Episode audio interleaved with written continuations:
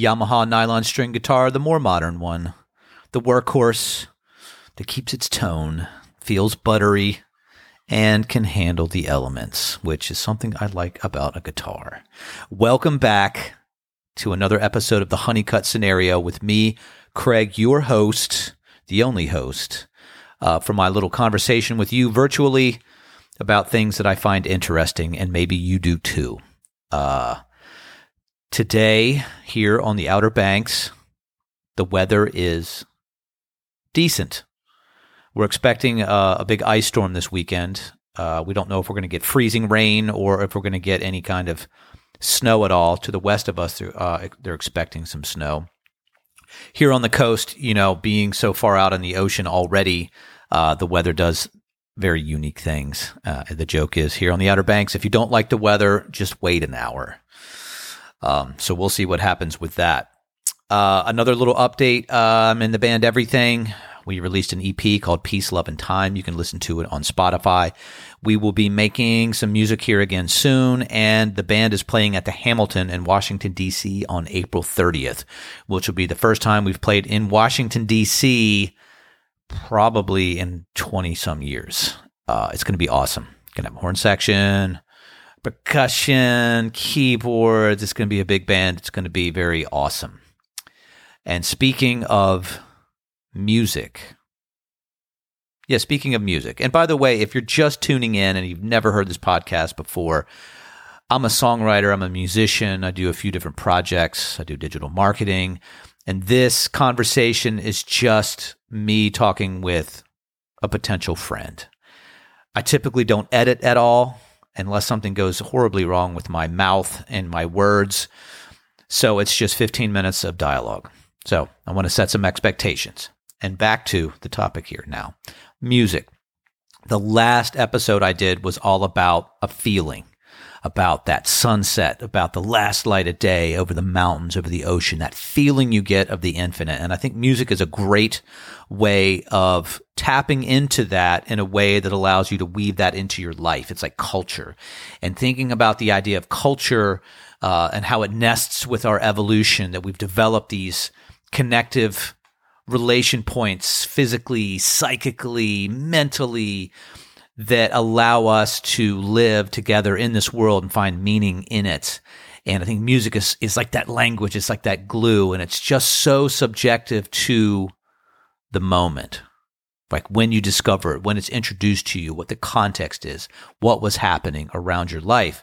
And uh, today I want to talk about a musician that has been unbelievably influential to me, uh, and that is Ali Farka Touré.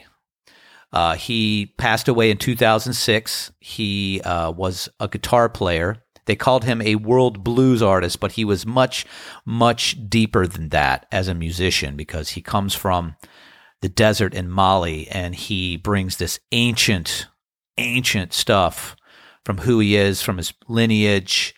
Uh, there's a touch into the Muslim world because I think he was a practicing Muslim. So you get some of that desert feel to it and you get that African groove and the polyrhythms.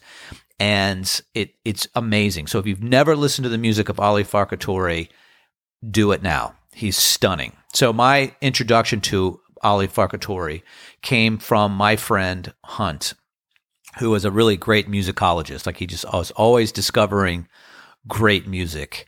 And I think it was in 1999. I was traveling a lot with the band Everything, and I was flying a lot. And I I had Hunt pick me up at Dulles Airport because I was living out in the mountains, about you know an hour west of Dulles.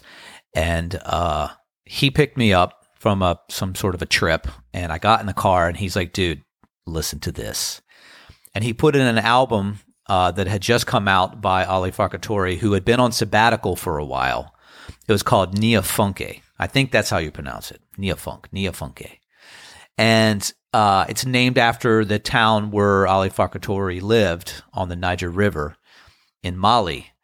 And I just started to hear this sound and I was like, what the hell is this? It hit me so hard because it was so hypnotizing and groovy and like ancient. Like I felt like it was talking to my DNA. I was like, this is the sound of where humans come from. and I just fell instantly in love with this feel and sound. And it was like this, just like this swing to it and this depth and this just openness and uh, lyricalness to it. Lyricalness, is that a word? It is now. And I just started to listen to Ali Farka Touré. And he's one of the artists that I'm always ready to listen to. Like you put it on, I'm like, bring it. You know, not all music is like that. Sometimes like, ah, I'm not really in the mood for that. And sometimes you're like, that song is totally hitting for this moment. Where Ali Farka Touré for me is always, I'm always ready for something. You put it on, I'm like, I'm in, bring it. And what's interesting about Ali Farka Touré is he came up in the 70s in Mali and he managed to get heard in Europe and became a, a, a world music star in the early 80s, early to mid 80s. Like, you know, when people first started to hear his stuff, it's so mesmerizing. Just him on guitar and singing, which is some of his early stuff, people like, that is a master. Whatever that is, because it, it does have elements to the blues. So here's interesting thing is that, you know, when Ali Farka Touré first heard John Lee Hooker's music in the 70s, he was like, yeah, well, that stuff sounds like part of what I do. And he went and got a guitar and he's like, this is actually what this is what I do is much deeper than the American blues, but it's there's a relation there. So that's why he got called a world blues player. And he uh he so he blew up around the world through uh, France and England and he became the star and so he was touring and he's like, you know, playing in the West. And I think he had this moment where he's like, you know, I- am being pulled in this direction where the depth of what I do is not being felt and heard. Um, and so with his success, he took time away from his career and he moved he he focused back in Mali in the town of Niafunk where you know he had some income and he started to invest in his town. He became a farmer and he's like you know I'm going to go home because that's where this comes from and it's going to um, if I go home and I do what I do it's going to emanate from a much much deeper place and that's going to be a more accurate representation of what I feel and what I do. And so Niafunk was that reemergence and the way it was recorded is that people went to him. So they set up in this house. And I remember reading about this. I was like, well, that is incredible. This guy goes home, he leaves this world music fame behind, and he basically is like, yeah, my my musicians are around me. I'm weaving it into my life. And the recording group went and they just set up in this concrete house and basically, at the end of the day, Ali Farka Touré's crew would show up and they would just, it was like in flow, right? They just start to play. And so this album came out of those sessions that were a natural outcropping of where he came from and the core of who he was.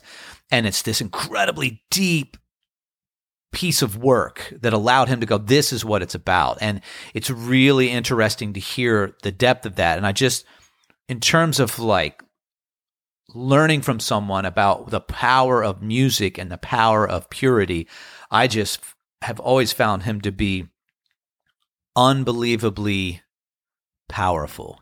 And what's also interesting about him is that you know he came up in Mali and I do believe they were French speaking but he he could sing in seven different languages and he came from like his sibling he had a bunch of siblings and a few of them died and so in his culture they give nicknames that are different from maybe when they first came into the world because it gives them better luck if their siblings have died. So the the Farke, F A U R K E, Farke, Farke. Hopefully I'm saying it right. I think means donkey. So that his name is Ali Donkey Touré. And, you know, he's like, yeah, it's because they're very tenacious. And he's like, I'm very tenacious and very tough. Um, and he came from a class of people that did not play music because that was considered part of the lower classes. So he actually learned how to play in secret and then innovated by adding the guitar to what he was doing.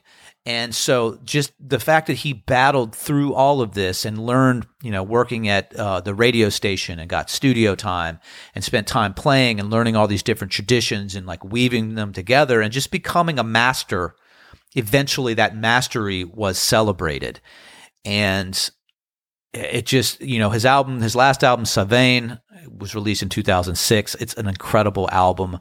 Um, he also collaborated with Toumani Diabaté, uh, you know, Taj Mahal, a bunch of people. I mean, you can look it up, but I really, really highly suggest that you look at the music of Ali Farka Touré. It is beautiful. It is deep. It is deeply influential on me. Um, I love the way it sounds because one of the things that I'm interested in is looking at folk music and acoustic music and vocals and looking for the commonality of humans around the world in those deep traditions, like the basics that inform actually a pop culture but uh, just have that core to it. And so I just love the music of Ali Farka Touré because I feel like it's the sound of our collective humanity through a different cultural lens, but one that's actually very pure. Um, so that's like my thoughts on Ali Farka Touré. And once again, uh, Mr. Ali, I really appreciate your music. Miss you, buddy. It was a heartbreaking thing of your passing in 2006, but we're better for your music. And for you out there who are listening to this podcast, I appreciate you. And I want to let you know that my beverage of choice right now is a ginger beer. And that's all I know for this honeycut scenario. Be good to yourself, and we will talk soon. Whoa!